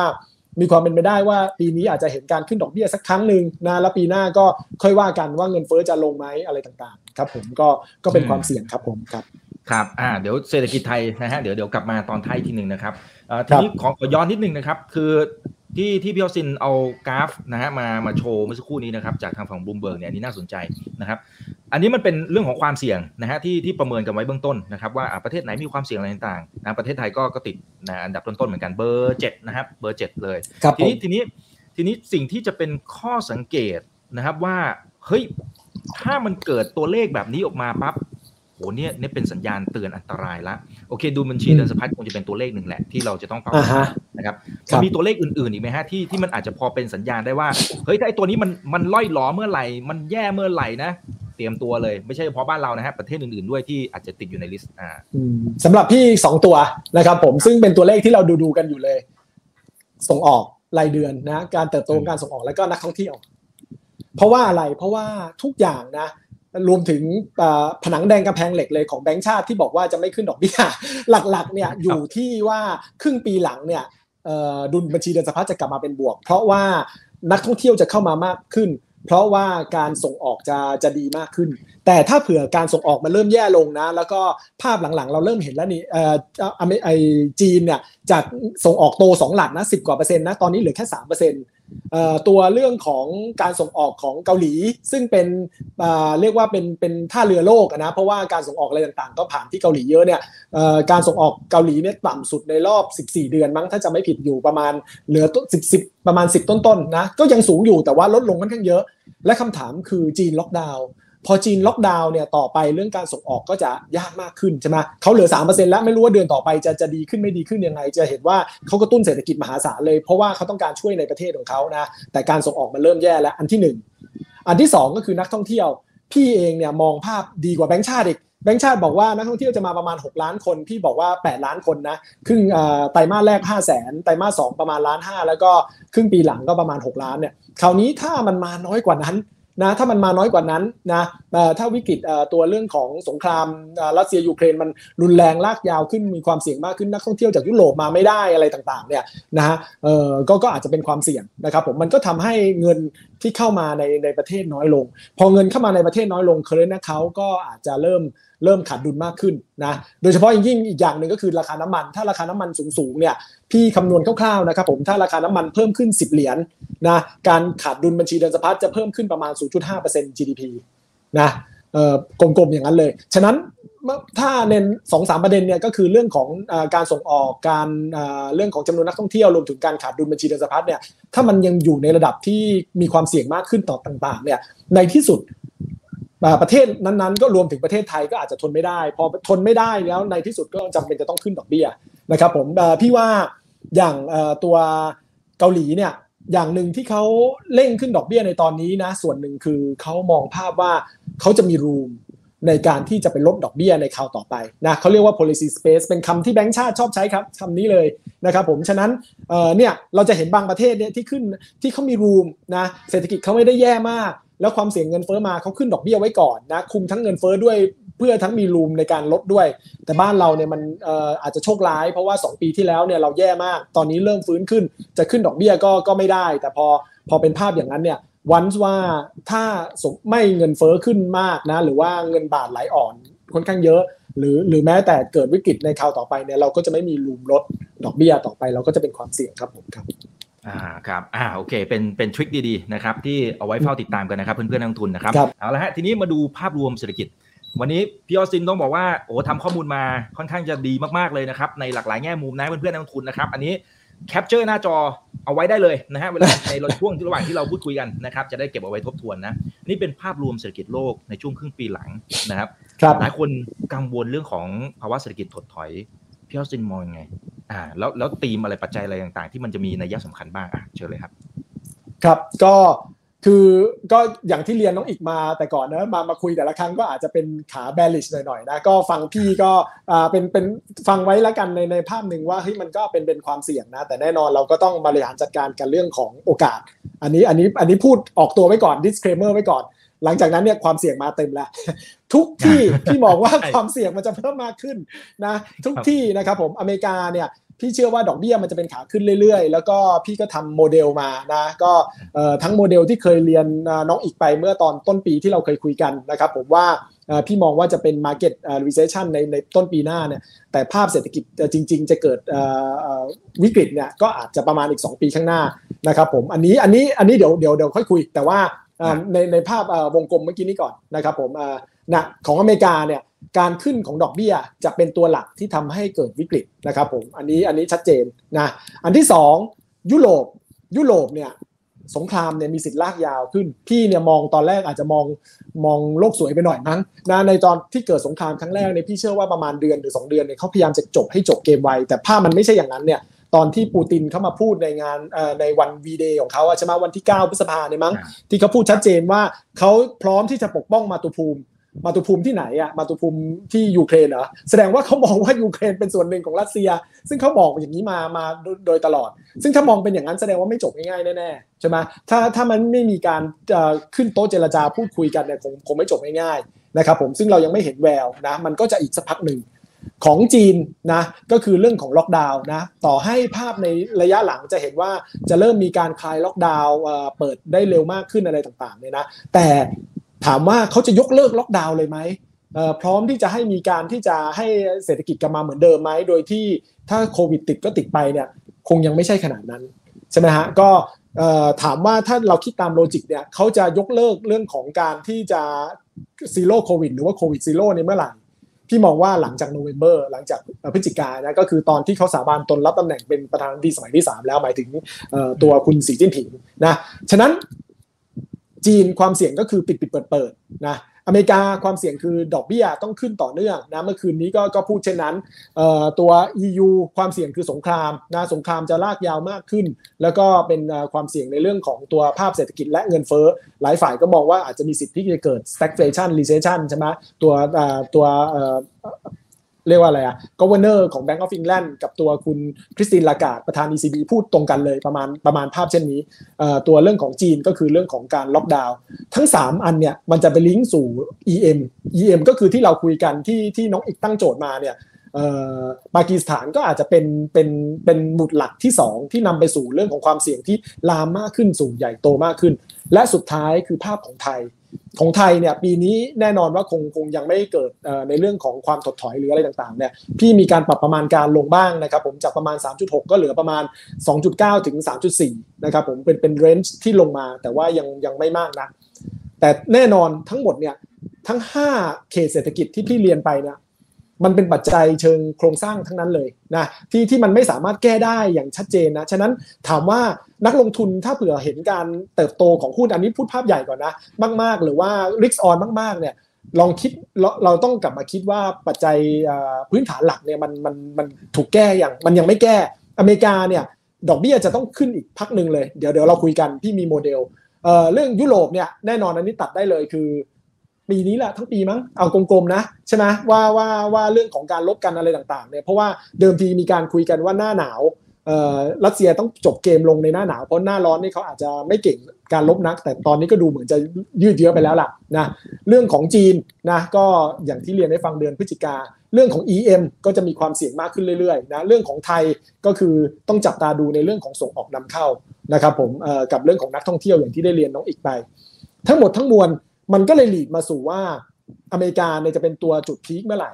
นะครับผมพี่ก็ไปทำโมเดลมาอย่างที่ได้เรียนน้องอีกไปเมื่อกี้นี้นิดนึงนะเออสิ่งโมเดลที่พี่ทำเนี่ยเรียกว่าเป็นโมเดลที่เรียกว่า momentum model พี่ก็ไปดูภาพว่าทุกครั้งที่ดอกเบี้ยเป็นขาขึ้นสักแล้วเศรษฐกิจจะเป็นยังไงนะพี่ก็ไปดูมาก็พบว่าดอกเบี้ยในช่วงสามครั้งหลังสุดก็คือสมัยตอน .com crisis ใช่ไหมตอนเรื่องของ แฮมเบอร์เกอร์ crisis แล้วก็ตอนโควิดนะครับผมก็ก่อนหน้านี้เนี่ยดอกเบี้ยจะเป็นขาขึ้นทั้งหมดนะดอกเบี้ยจะขึ้นถ้าพี่สรุปภาพรวมในในสไลด์ต่อไปเลยเนี่ยสรุปง่ายๆ ก็คือว่าดอกเบี้ยจะขึ้น 3%กลมๆคือ 2.6 ถึง 3%จากจุดบอททอมไปจุดพีคถ้าดอกเบี้ยเดิมทีอยู่แถวๆ4%ก็จะขึ้นไปแถวๆ7%ถ้า 2%ก็ขึ้นไปเป็นประมาณ ประมาณ3ประมาณ 4-5%อย่างเงี้ยนะครับผมตอนนี้เราก่อนหน้านี้เราอยู่ที่ศูนย์นี่ใช่ไหมศูนย์ถึง0.25ฉะนั้นโอกาสที่จะขึ้นถึง 2.6 ถึง3%เนี่ยเป็นไปได้นะครับผมอันนี้อันที่1อันที่2คือ แล้วการขึ้นดอกเบี้ยเนี่ยจะนำมาสู่วิกฤตไหมนะใน 3 ครั้งหลังมันนำมาสู่วิกฤตทุกครั้งนะครับผมมันจะใช้เวลาประมาณห้าไตรมาสนะครับผมประมาณสี่สี่ถึงหกไตรมาสพูดง่ายๆก็คือปีถึงปีครึ่งพูดง่ายๆคือดอกเบี้ยมันจะไปพีคแล้ว พอพีคแล้วเนี่ยวิกฤตเศรษฐกิจยังไม่เกิดขึ้นนะ จะเกิดขึ้นหลังจากนั้นอีกประมาณปีถึงปีครึ่ง ถามว่าทำไมอะก็ตามหลักเศรษฐศาสตร์เลยว่ามาเรื่องนโยบายการเงินมันจะใช้เวลากว่าที่จะส่งผ่านมาสู่เศรษฐกิจนะจะเห็นทุกครั้งนะครับผมไม่ว่าจะเป็นในเรื่องของตอนแฮมเบอร์เกอร์เนี่ยดอกเบี้ยไป peak ตอนปี 2000 นะ แต่ว่าวิกฤตแฮมเบอร์เกอร์เกิดเอ่อเอ่อโทษครับวิกฤต .com จะเกิดขึ้นปี 2001 นะเอ่อตอนสมัยแฮมเบอร์เกอร์เนี่ยดอกเบี้ยไป peak ตอนปี 2007 นะ แต่ว่าเกิดปัญหา subprime แล้วก็นำมาสู่ Lehman Brothers ล้มเนี่ยประมาณปี 2008-2009 นะครับผมของโควิดเนี่ยอาจจะเร็วไปนิดนึงนะเกิดดอกเบี้ยไปพีคตอนประมาณประมาณเดือน 6 นะ เดือนเดือนมิถุนาปี 2019 แต่ว่าโควิดมันมาเร็วขึ้นก็คือทำให้เกิดวิกฤตตอนเดือน 4 ปี 2020 คือประมาณปีหนึ่งซึ่งถ้าถ้ามองในภาพนี้ถ้าไม่มีโควิดนะ ยังไงยังไงมีสิทธิ์เป็นไปได้ว่าเศรษฐกิจโลกก็อาจเศรษฐกิจอเมริการวมไปถึงโลกนะก็อาจจะเกิดวิกฤตได้อยู่ดี แต่อาจจะเกิดประมาณปี 2021 เห็นภาพใช่ไหมฮะฉะนั้นเมื่อเมื่อเราตีภาพความภาพเป็นอย่างนี้แล้วเนี่ยพี่ก็นำมาลิงก์สู่ภาพของของของโลกในปัจจุบันเลย ฉะนั้นถ้าตลาดเชื่อว่าดอกเบี้ยจะกำลังจะขึ้นอยู่ต่อเนื่อง 50บิป50บิปนะแล้วก็สิ้นปีไปอยู่ที่ 2.5 กลางปีหน้าไปอยู่แถวๆ3นะซึ่งมันก็เป็นไปได้ว่าในช่วงต้นปีหน้าเนี่ยดอกเบี้ยจะพีค หลังจากนั้นดอกเบี้ยพีคแล้วเนี่ยนะฮะอาจจะมีสิทธิ์ว่า Market อาจจะ turbulence มากนะน้องอีกอาจจะสงสัยมันจะมันจะผันผวนกว่านี้ได้เหรอครับพี่ตอนนี้ก็ผันผวนจะตายอยู่แล้วใช่ไหมก็มีความเป็นไปได้นะหรือว่าหรือว่ามันอาจจะเร็วเกินหมายถึงโมเดลพี่อาจจะช้าเกินไปกว่าภาพปัจจุบันก็เป็นไปได้ทั้งนั้น แต่ภาพมันคือมันจะแย่ตลาดมันจะแย่มากจนกระทั่งเฟดจะต้องหยุดการขึ้นดอกเบี้ย และอาจจะมีสิทธิ์ที่จะลดลดดอกเบี้ยรวมถึงหยุด QT นะครับผมแน่นอนนะครับผมซึ่งซึ่งภาพพี่มองว่าต้นปีหน้าจนถึงกลางปี 2024เนี่ยจะเป็นช่วงที่ทิศทางดอกเบี้ยอาจจะเป็นขาลงได้ QT อาจจะต้องหยุดนะฮะซึ่งซึ่งก็จะเหมือนปี 2019 เลย แต่กระนั้นก็ตามเศรษฐกิจก็จะเกิดวิกฤตเอาประมาณปี 2022 Q Q2 นะครับ ฉะนั้นเกมมันยังอีกยาว เรายังมี tough time ahead อะคือแบบ ถนนมันจะไม่สดใสมันจะแย่แย่ลงเรื่อยนะครับพูดดูก็ยังเลวร้ายครับผมเมื่อกี้พี่ออสตินบอกว่าปี 2022แต่มาสองอ่าไม่ใช่ ใช่ไหมฮะก็จะหมายถึงปีปีถัดไปใช่ไหม2024 ใช่ 2024 โทษทีพูดผิดครับครับผมก็คือปีนี้ 2022 ใช่ไหมเออก็ดอกเบี้ยจะไปพีคเอาต้นปีหน้า 2023 ใช่ แล้วก็วิกฤตจะเกิดขึ้นประมาณปี 2024 ต้นปีกลางปีนะครับผมอันนี้เป็นไทม์มันอาจจะบุกลบอะไรต่างๆเนี่ยแต่ว่าพี่ค่อนข้างเชื่อว่าด้วยทามมิ่งแบบนี้มันมีความเป็นไปได้ แล้วพี่มองว่าวิกฤตมันหมายถึงวิกฤตอเมริกามันรอดยากในคราวนี้นะ เพราะว่าโมเดลของอาจารย์หลายฝ่ายก็มองตรงกันนะ คืออย่างมีอาจารย์บางท่านเนี่ยนะครับผมก็มองว่าถ้าการขึ้นของดอกเบี้ยของอเมริกา ต่อให้ขึ้นดอกเบี้ยไป แต่ว่าถ้าตลาดแรงงานเนี่ยยังไม่ได้ร้อนแรงนะครับผมคือ อัตราว่างงานยังสูงนะและมีมีโมเมนตัมที่ลดลงต่อเนื่องเนี่ยต่อให้ขึ้นดอกเบี้ยเนี่ยมันก็ยังจะช่วยได้ มันก็ยังจะช่วยทำให้เรื่องของคูเศรษฐกิจลง แต่ว่าการจ้างงานก็ยังไปต่อได้ แต่ตอนแต่เมื่อใดที่ขึ้นดอกเบี้ย ตอนที่การว่างงานมันต่ำมหาศาลแล้วเนี่ยเมื่อเมื่อเป็นอย่างนั้นแล้วมันไม่มีทางอื่นเลย ยกเว้นตลาดเรื่องของ ภาคธุรกิจเนี่ยถ้าเผื่อต้นทุนทางการผลิตต้นทุนอะไรมากมากขึ้นใช่ไหมต้นทุนค่าจ้างมากขึ้นเนี่ยทนไม่ไหวแล้วต้องเริ่มเลิกออฟคนงานออก เริ่มเลิกออฟคนงานออก อัตราการว่างงานเพิ่มขึ้น ตัวนี้จะเป็นส่วนสำคัญทำให้การการใช้จ่ายการลงทุนภาพต่างๆ มันจะค่อยๆ แย่ลงแล้วมันก็จะนำไปสู่วิกฤตฉะนั้นพี่เลยค่อนข้างเชื่อว่ามันมีความเป็นไปได้นะครับผมแล้วก็ดอกเบี้ยของอเมริกาเนี่ยจะเป็นตัวหลักนะซึ่งแน่นอนวิกฤต ตัวสงครามยูเครนรัสเซีย เรื่องของตัวภาพของการล็อกดาวน์ในจีนเนี่ยสองตัวนี้ก็จะเป็นปัจจัยผลักดันทำให้ตัวเรื่องของเงินเฟ้อยังมีความเสี่ยงเป็นทวีคูณมากขึ้น เมื่อเมื่อมันเป็นภาพอย่างนั้นนะครับผมมันก็ทำให้โอกาสที่เฟดจะหลีกเลี่ยงการขึ้นดอกเบี้ยเนี่ยต่อเนื่องนี่ยังค่อนข้างยากนะอันนี้ก็เลยอันนี้ก็เลยเป็นภาพใหญ่ๆ ที่ที่ขออนุญาตเรียนว่า พอเป็นอย่างนั้นเนี่ยความเสี่ยงมันก็ยังค่อนข้างสูงอยู่ในอเมริกา แล้วอเมริกาเนี่ยมันเป็นเป็นประเทศใหญ่ วันว่าดอกเบี้ยเขาขึ้นนะแล้วอย่างที่เรียนน้องน้องอีกไปเมื่อกี้นี้นะทที่ว่าถ้าเผื่อประเทศอื่นๆเนี่ยถ้าดอกเบี้ยอเมริกาขึ้นแล้วดอกเบี้ยที่อื่นไม่ขึ้นตาม ความเสี่ยงมันจะมีมากขึ้นจากในเรื่องของเงินทุนเคลื่อนย้ายครับผมก็ก็เลยมองว่าเนี่ย tough time ahead ก็อาจจะต้องระมัดระวังครับผมครับครับรวมไปถึงอีกหนึ่งปัจจัยที่ผมว่าหลาย ๆ คนอาจจะยังไม่ได้พูดถึงนะครับที่ตลาดอสังหาริมทรัพย์นะครับในรอบที่แล้วเนี่ยนะจริง ๆ มันก็เป็นหนึ่งในต้นตอของวิกฤตสับพรามนะครับแต่ว่า รอบนี้พี่ออสินก็มีข้อมูลมาฝากนะบอกว่าเฮ้ย อันนี้ก็น่าจับตามองนะพี่ออสินอะผมว่าผมว่ามันมัน valid นะ พอพอพี่ออสินเล่าให้ผมฟังเฮ้ยต้องระวังเหมือนกันนะเออมัน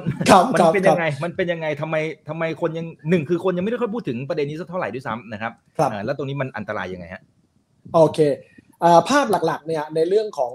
ภาคอสังหาเนี่ยมันมันมันวัดได้ง่ายเพราะว่ามันเซนซิทีฟต่อเรื่องของดอกเบี้ยอันที่ 1 อันที่ 2 ก็คือว่าในช่วงดอกเบี้ยต่ำที่ผ่านมาเนี่ยมันทำให้เกิดการ เข้าไปเก็งกำไรนะคือ liquidity สภาพคล่องมันเยอะใช่ไหมมันก็ไม่รู้จะไหลไปไหนไปไหลไปคริปโตไหลไปอะไรต่างๆค่อนข้างเยอะใช่ไหมตลาดก็ all time high ต่อเนื่องในช่วงที่ผ่านมาใช่ไหมและแน่นอนส่วนหนึ่งมันก็ไหลไปภาคอสังหา เราก็จะสังเกตเห็นว่าราคาบ้านทุกที่ทั่วทั่วโลกรวมถึงในจีนรวมถึงในที่ไหนเนี่ยภาพมันจะวิ่งขึ้นเลยนะในโดยเฉพาะในอเมริกาเนี่ยเห็นภาพเลยว่า ราคาบ้านราคาที่ดินเนี่ยจะมีมาต่อเนื่องแต่ว่าช่วง 2 ปีหลังจะขึ้นมาก มีที่หนึ่งที่ราคาจะไม่ขึ้นมากนั่นคือประเทศไทย เพราะว่าประเทศไทยตอนนั้นเราวิกฤต ค่อนข้างแรงนะฮะอันที่ 1 อันที่ 2 ก็คือว่านโยบายแบงก์ชาติก่อนหน้านี้เรื่องของ LTV เนี่ยคุมคุมของไทยเราอยู่ แต่ของบ้านอื่น โดยเฉพาะในยุโรปในอเมริกาเนี่ยการขึ้นของราคาบ้านเนี่ยที่ขึ้นค่อนข้างเยอะนะอย่างในอเมริกาเนี่ยจะขึ้น 31%ในช่วง 2 ปีที่ผ่านมานะหรือว่าถ้าในปีหนึ่งก็คือประมาณ 20%นะตัวเลขตลาดบ้านที่เราตามดูอยู่ S&P Case Shiller เนี่ยก็ประมาณ 20%นะที่ที่ขึ้น และถ้าเผื่อราคาบ้านขึ้นเนี่ยไม่พอ คนต้องกู้เงินซื้อบ้าน และที่สำคัญคือถ้าประเทศนั้นๆ การกู้เงินซื้อบ้านเนี่ยอัตราดอกเบี้ยในการกู้ยืมเงินเนี่ยมันเป็นอัตราดอกเบี้ยลอยตัวใช่ไหมดอกเบี้ยมันมี 2 อย่างเนี่ยไม่คงที่กับลอยตัวบ้านเราเนี่ยแต่ก่อนก็ลอยตัวแต่ว่าส่วนใหญ่เขาก็จะ fix คงที่ 3 ปีใช่ไหมหลังจากนั้นก็ค่อยไปรีไฟแนนซ์เอาอะไรต่างๆเนี่ยมันมันก็เป็นภาพกึ่งๆนะแต่ point คือว่าถ้า ต้องมีการปรับคงปรับในเรื่องของดอกเบี้ยนะครับผมมีดอกเบี้ยที่ที่ที่ลอยตัวเนี่ยอันนี้จะเป็นความเสี่ยงนะนะรวมไปถึงว่าประเทศต่างๆ ประเทศไหนก็ตามที่เวลาซุกู้เงินซื้อบ้านแล้วต้องอหมายถึงเวลาซื้อบ้านแล้วซื้อเป็นเงินผ่อนไม่ใช่ซื้อเงินสดเนี่ยที่ยิ่งประเทศไหนมีการทำอย่างนั้นมากๆเนี่ยก็จะเป็นความเสี่ยง 3-4 ประเด็นเหล่านี้เนี่ยนะครับผมมันก็คือเป็นสิ่งที่ Economist เนี่ยเขาไปไปหาข้อมูลมาส่วนใหญ่ก็คือเป็นประเทศพัฒนาแล้ว นะแล้วเขาก็มา list กัน แล้วก็เขาก็มาทำ rank ก็คล้ายๆกับของบูมเบิร์กที่ทำกับของ e เอ่อ emerging market ใช่ไหมแต่นี้เขามาทำกับเรื่องของตลาดอสังหานะที่ที่น้องอีกถามไป แล้วเขาก็มาไล่เลียง ที่น่ากลัวคืออันดับหนึ่งคือสวีเดนนะสวีเดนเนเธอร์แลนด์นิวซีแลนด์นอร์เวย์ออสเตรเลีย ลักเซมเบิร์กแคนาดาอะไรต่างๆนะครับผมอเมริกาเนี่ยเป็นอันดับที่ 8 พูดง่ายๆคือประเทศในยุโรปออสเตรเลีย และอเมริกาเสี่ยงหมดเลย นะเสี่ยงหมดเลยต่อเรื่องของการปรับขึ้นของดอกเบี้ย แล้วมากระทบต่อเรื่องของตลาดบ้าน ทั้งราคาบ้านที่ขึ้นสูงเกินไป ทั้งการจะซื้อบ้านทีต้องกู้ยืมเงินมามาใช้มอดเกจมากใช่ไหมใช้ใช้สินเชื่อมาก และทั้งสินเชื่อตัวนั้นเนี่ยเป็นสินเชื่อดอกเบี้ยลอยตัว ภาพเหล่านี้เนี่ยเป็นความเสี่ยงหมดเลยเขาก็แรงแรงมา ฉะนั้นพอแรงภาพอย่างนี้มาเนี่ยความเสี่ยงมันก็มีมากขึ้นในระยะต่อไปนะครับผมอาจจะดูดูแล้วแบบไม่เห็นภาพนะ แต่ว่าเอออาจจะน่ากังวลมากขึ้นพี่ให้เห็นภาพหน่อยหนึ่งคือในอเมริกา ในอเมริกานี่ชัดเจนเลย ดอกเบี้ยเอ่อมอดเกจนะตอนที่ต่ำๆอยู่ต่ำสุดเนี่ยอยู่แถวๆ2.8มั้งตอนนี้วิ่งขึ้นมา 5.4 แล้วโอ้คนซื้อบ้านเนี่ยค่อนข้างอึกอักมาก มันกลายเป็นว่า เรื่องของการที่ราคาบ้านเนี่ยยังสูงอยู่ เพราะอะไรเพราะคนรีบไปซื้อบ้านตอนนี้ เพราะกลัวว่าถ้าสมัครมอดเกจได้แล้วซื้อบ้านได้ก็ซื้อก่อน เพราะยังไงอัตรามอดเกจมันหมายถึงดอกเบี้ย เงินกู้ซื้อบ้าน 30 ปีนะจะขึ้นสูงกว่านี้อีกแน่นอนใช่ไหมอันนี้อันที่ 1 อันที่สองบ้านในอเมริกาก็หายากมากขึ้นด้วยเพราะว่าต้นทุนมันแพงขึ้นเนี่ยใช่ไหมไม้ที่มาทำนั่งร้านมาทำอะไรต่างๆใช่ไหมรวมไปถึงเรื่องปูน รวมถึงอะไรต่างๆนะภาพเนี่ยขึ้นหมดเลย ค่าแรงก่อสร้างบ้านก็ขึ้น ฉะนั้นบ้านสร้างใหม่น้อยลงยอดการซื้อบ้านอะไรต่างๆเนี่ยเริ่มเริ่มตกลง แต่ราคาบ้านยังสูงสุดเป็นประวัติการอยู่นะสามแสนกว่ากว่าเหรียญต่อต่อต่อต่อหลังมั้งที่เป็นที่เป็น average นะครับคือเนี่ยมันก็เลยเป็นความเสี่ยงว่าเฮ้ยต่อไปมันมีสิทธินะ ว่ามันเกิดจะ crash เหมือนอย่างที่น้องอีกพูดเลยว่า ว่ามันเป็นหนึ่งใน sector ที่มันเป็นความเสี่ยงคราวที่แล้วก็ subprime เนอะ ใช่ไหมก็เป็นความเสี่ยงที่ที่ที่นำไปสู่วิกฤตครั้งใหญ่เนี่ยคราวนี้มันก็มันก็มีความเสี่ยงจากบ้านนะครับผมก็เป็นเรียกว่าเป็น bubble หนึ่งแล้วกันที่อาจจะต้องจับตาในกรณีของประเทศเจริญแล้ว อันนี้อันนี้ที่พี่มองครับผมครับครับครับเอ่อเท่าที่ดูมันอาจจะตอบยากนะพี่ออสตินเอ่อระหว่างระเบิดเวลาของ EM อะตลาดเกิดใหม่กับทางฝั่งของเนี่ยทั้งภาคอสังหานะฮะแล้วก็ภาพรวมเศรษฐกิจนะครับของทางฝั่งของประเทศที่พัฒนาแล้วเนี่ย อันไหนอันไหนจะเกิดก่อนกัน หรืออันใดอันหนึ่งมันจะทริกเกอร์ให้อีกอันหนึ่งมันเกิดขึ้นได้ด้วยหรือเปล่ามันมีความเชื่อมโยงกันไหมฮะอืมเนี่ย อันเนี้ยคำถามที่ดีมากและตอบยากที่สุด เพราะนักเศรษฐศาสตร์เนี่ยจะจะค่อนข้างยากคือคือแค่ไอการที่พี่มาฟันธงว่าทามมิ่งมันเป็นเท่าไหร่ยังไงเนี่ย ก็ถือว่ายากแล้ว เพราะว่าตามหลักการเนี่ยเออมันนักเศรษฐศาสตร์เขาไม่ค่อยอยากฟันธงเขารู้ว่ามันมีปัจจัยเสี่ยง แต่ว่าการฟันธงในระดับนั้นค่อนข้างยาก คราวนี้จะถามว่าบับเบิลลูกไหนที่แตกเนี่ยเป็นคำถามที่น่าสนใจมากและตอบยากมากต้องเรียนตามตรง อสังหาก็เป็นความเสี่ยงแล้วเขา vulnerable หรือมีความผันผวนมีความ sensitive ต่อค่าเงินที่สุดเออโทษไม่ใช่เรื่องของดอกเบี้ยที่สุด emerging market ก็เสี่ยง แต่ว่าจะเสี่ยงแต่เรื่องของตัวภาพของค่าเงิน หรือไม่ก็เสี่ยงต่อการเข้ากู้มีการกู้หนี้ยืมสินเท่าไหร่ และปัจจัยในแต่ละประเทศเป็นยังไงใช่ไหมอย่างปากีสถานที่เราเริ่มมาตอนต้นเนี่ยเฮ้ยคือการเมืองเขาอ่อนแออยู่แล้วใช่ไหมมีเรื่องของการคลังเขามีปัญหาอะไรต่างๆ พอเกิดภาพอย่างนี้ขึ้นมาดอกเบี้ยเป็นขาขึ้นเขาก็เลยเสี่ยง ใช่ไหมฉะนั้นประเทศพัฒนาแล้วก็เสี่ยงจากจากอสังหา หรือแม้อีกอันหนึ่งซึ่งซึ่งคนก็ยังจับได้ค่อนข้างน้อยคือเรื่องของเทคนะที่ผ่านมาเนี่ยเทคสามารถระดมทุนเข้ามาได้เยอะมากเงินไหลเข้ามาค่อนข้างมากใช่ไหมจนกระทั่งเฟื่องฟูค่อนข้างมาก แน่นอนว่ามันเป็นความหวังพี่ก็พี่ก็ชอบนะ เพราะว่ามันคือความหวังในอนาคตมันคือโอกาสที่จะเติบโต แต่ถามว่ามันมันบางบางทีมันเกินกว่าที่เราหวังไว้ไหม มันก็มีความเป็นไปได้นะ อย่างการลงทุนในหุ้นกลุ่มเทคที่อาจจะไม่ใหญ่นักนะแล้วก็แล้วก็คาดหวังตัว cash flow ในอนาคตมากๆเนี่ยตอนนี้มันก็ตกลงค่อนข้างมาก ก็ต้องยอมรับแล้วก็บางส่วนบางอันมันอาจจะมีความเสี่ยงตรงนี้ได้ หรือแม้แต่บริษัทอื่นๆ ที่มีการกู้หนี้ยืมสินเข้ามาได้มามามากเนี่ยฉะนั้นนักลงทุนถ้าลงทุนในในกลุ่มเหล่านี้ต้องจับตาให้ดีมากเลย ต้องคอยลงไปแกะดูเรื่องของ balance sheet เลย หรือแม้กระทั่งภาคอสังหาอย่างที่เราคุยกัน หรือแม้แต่กระทั่งตัว emerging market ความเสี่ยงมันจะมามากขึ้นมันเหมือนกับที่เขาพูดกันใช่ไหมน้ำลดเนี่ยมันก็จะเริ่มเห็นแล้วว่าใครที่ว่ายน้ำโดยที่ไม่ได้ใส่เสื้อผ้าใช่ไหมฮะจะ swim naked อะเออเออก็ต้องระมัดระวังมากขึ้นครับผมครับครับกับแต่ก็ระวังเรื่องการลงทุนจะมีโอกาสนะ อืมใช่ใช่แล้วก็ต้องเรียนอย่างหนึ่งว่าเออก็ ฝั่งพี่พี่เป็นฝั่งที่อาจจะระมัดระวังความเสี่ยง แต่ว่าเฮ้ยระหว่างนี้จนไปถึงปี 2024 ใช่ไหมกลางปีที่พี่มองว่าวิกฤตเนี่ยมันไม่ใช่ว่าเราห้ามลงทุนเลยนะ เราก็ยังจะต้องลงทุนนะ แล้วลงทุนจะยากมากขึ้นด้วยแต่ก็ต้องลงทุนเพราะอะไรเงินเฟอ้อมันขึ้น ฝากเงินดอกเบี้ยไม่มีทางอยู่แน่นอนใช่ไหมอืมเราเราโดนโดนเงินเฟ้อกินหมดคราวนี้จะยากจริง ๆ แล้วมันไม่ใช่ว่าเลือกอะไรแล้วมันจะขึ้นหมดเหมือนเหมือนสมัยก่อน ก็ก็ยอมรับเห็นใจนะครับผมแล้วแต่ว่าก็ต้องระมัดระวัง แล้วก็ต้องลงทุนต่อไปครับผมครับครับอ่าในช่วงท้ายนี้นะครับจริง ๆ ทุกๆ ครั้งพี่ออสตินจะมีกิมมิกนิดนึงนะครับบอกว่าภาพรวมเศรษฐกิจจะมีรหัสอะไรต่างๆนะนะฮะสำหรับปีนี้นะครับมองอย่างไรอ้าวมาปิดท้ายกันภาพนี้ครับ ครับเป็นหกสามสามแปดนะแต่ก่อนเนี่ยไม่หวยใช่ไหมฮะไม่ใช่ไม่หวยนะครับ ผมก็เคยมาเรียนน้องอีกหลายครั้งเนอะในหลายปีก็ก็ทำเป็นธีมให้ให้ให้เป็นตัวเลขให้เราจำกันได้ง่ายๆเนี่ยหนึ่งสองสามสี่อะไรเส้นเป็นมาอย่างเงี้ยนะครับ ผมก็ล่าสุดอันนี้คือภาพของเศรษฐกิจไทยนะพี่มองว่าเศรษฐกิจไทยเนี่ยหกนี่คือส่งออก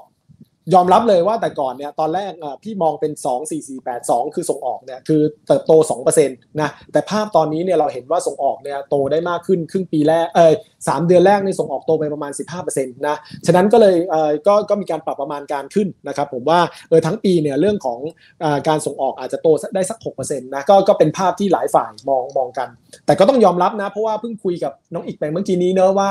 โลกมันเสี่ยงมากขึ้นแล้วเนี่ย อเมริกาจีนจากโต 10 กว่าเปอร์เซ็นต์นะส่งออกเหลือโต3เปอร์เซ็นต์เนี่ยมันก็ชัดเจนมากขึ้นนะก็อาจจะต้องระมัดระวัง แต่ว่าตัวนี้6เนี่ยอาจจะเป็นตัวช่วยของเราก่อนหนึ่งอันที่2ก็คือเลข 3 3 คือเรื่องของอ่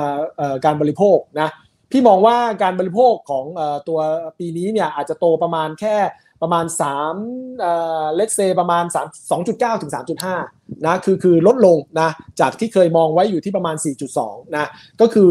ชะลอลงแน่นอน เพราะว่าราคาเข้าของมันแพงขึ้นนะถ้าน้ำมันแพงขึ้นถ้าอะไรต่างๆ ต่อให้ถ้าเขามีปรับค่าแรงขึ้น ก็ยังไม่ไม่ไม่สู้กับเรื่องเข้าของที่ที่แพงขึ้นนะครับผมมันก็จะทำให้การบริโภคลดลงบ้าง แต่ว่าคนจนเนี่ยคนรากหญ้าเนี่ยอาจจะกระทบมากหน่อยนะเพราะว่าข้าวของที่มันแพงขึ้นส่วนใหญ่มันคือพลังงานแล้วก็อาหารนะครับผมฉะนั้นก็ก็อันนี้ก็เป็นส่วนส่วนหนึ่งนะเรื่องของประเด็นเรื่อง K-shape recovery หกสามสามเอ่อสามตัวที่สามเนี่ยก็คือว่าเรื่องของ GDP นะพี่ก็มอง GDP ปีนี้เนี่ยจากที่เคยมอง 3.6 ก็ลดลงเหลือประมาณ 2.9 ถึง 3.4 นะครับผม let's say ก็อยู่แถวๆ3ต้นๆแล้วกันนะครับผมว่ามันก็มีสิทธิ์ที่จะค่อยๆ ฟื้นตัวขึ้นไปนะที่ที่น่าสนใจคือสภาพัฒน์เนี่ยประกาศ GDP ไตรมาสหนึ่งออกมาดีกว่าที่หลายฝ่ายมองนะสองเปอร์เซ็นกว่าเนอะแต่กลายเป็นว่า ปรับประมาณการทั้งปีลงนะเหลือเหลือเหลือประมาณ3%นะครับผมมันก็ถือว่ามันเป็นความเสี่ยงไหมมันก็มันก็เป็นความเสี่ยงที่มากขึ้นนะครับผมนะสุดท้ายก็คือ 8 8 พี่ยังเชื่อว่านักท่องเที่ยวยัง 8 ล้านคนอย่างที่เรียนไปตอนต้นนะอันนี้มากกว่าหลายฝ่ายมองไว้ด้วยซ้ำนะหลายฝ่ายมองนักท่องเที่ยวอยู่ประมาณหกเจ็ดล้านนะของพี่เนี่ยให้ให้แปดล้านคนแต่ว่าก็มีดาวไซด์นะ ถ้าเผื่อนักท่องเที่ยวจากยุโรปเนี่ยซึ่งตอนนี้เนี่ยดูดูประมาณ 50%เนี่ยเริ่มเริ่มน้อยลงนะครับผมจากเรื่องของสงครามอะไรต่างๆเนี่ยก็จะกระทบต่อในเรื่องของเสร็จการท่องเที่ยวของไทยด้วยเช่นกัน แล้วก็เม็ดเงินที่ไหลเข้ามาด้วยเช่นกัน ฉะนั้น 6 3 3 8 อาจจะเป็นธีมในช่วงนี้นะฮะแต่ก็คงต้องดูต่อไป แล้วก็ถ้าดูภาพก็คือเหมือนว่าโลกเนี่ยยังจะเป็นตัวที่จะผลักดันท่ามกลางเศรษฐกิจไทยที่อาจจะเริ่มชะลอลงจากการเรื่องของต้นทุนต่างๆ ที่แพงขึ้นนะครับผมแต่ว่า ก็วางใจร้อยเปอร์เซ็นต์ไม่ได้นะ ก็ส่งออกมันก็อาจจะแย่กว่าที่คาดนักท่องเที่ยวก็อาจจะน้อยกว่าที่คาดได้นะครับดาวไซด์ริกมีค่อนข้างเยอะครับผมครับ อันนี้ก็คือภาพทั้งหมดของเศรษฐกิจไทยครับผมครับ ครับเป็นข้อมูลที่ดีมากๆนะครับเพื่อนๆนักลงทุนยังไงคนไหนที่เข้ามาตอนท้ายนะครับก็กดแชร์เอาไว้ แล้วไปดูในแต่ตอนต้นเลยนะครับก็จะได้ความรู้นะฮะเห็นภาพรวมแล้วมันเชื่อมโยงกันทั้งหมดเลยนะฮะแล้วก็ไปตัดสินใจในเรื่องของโอกาสในการลงทุนกันเอาเองนะครับเรื่องของทามมิ่งแน่นอนนะฮะเราเราเหมือนกับว่าเรากากระบาดไว้ในปฏิทินให้ในเบื้องต้นนะครับพี่ออสตินทำการบ้านมาทำโมเดลต่างๆ แต่ว่าโอเคปัจจัยต่างๆ ที่มันเข้ามาระหว่างทาง ก็จะเป็นตัวแปรที่ทำให้เกิดการเปลี่ยนแปลงก็มีความเป็นไปได้เหมือนกันเพราะฉะนั้นต้องเฝ้าติดตามแล้วเดี๋ยวเรียนเชิญพี่ออสตินเข้ามาให้ความรู้ดีๆแบบนี้นะครับกับพวกเราเรื่อยๆนะครับนะวันนี้ขอบพระคุณมากนะครับยอดซินครับ right now นะครับ by อีกบรรพททุกเรื่องที่นักทุนต้องรู้กับผมอีกบรรพทธนาเพิ่มสุขนะครับครั้งหน้าเป็นเรื่องไหนรอติดตามนะครับ วันนี้สวัสดีทุกท่านครับ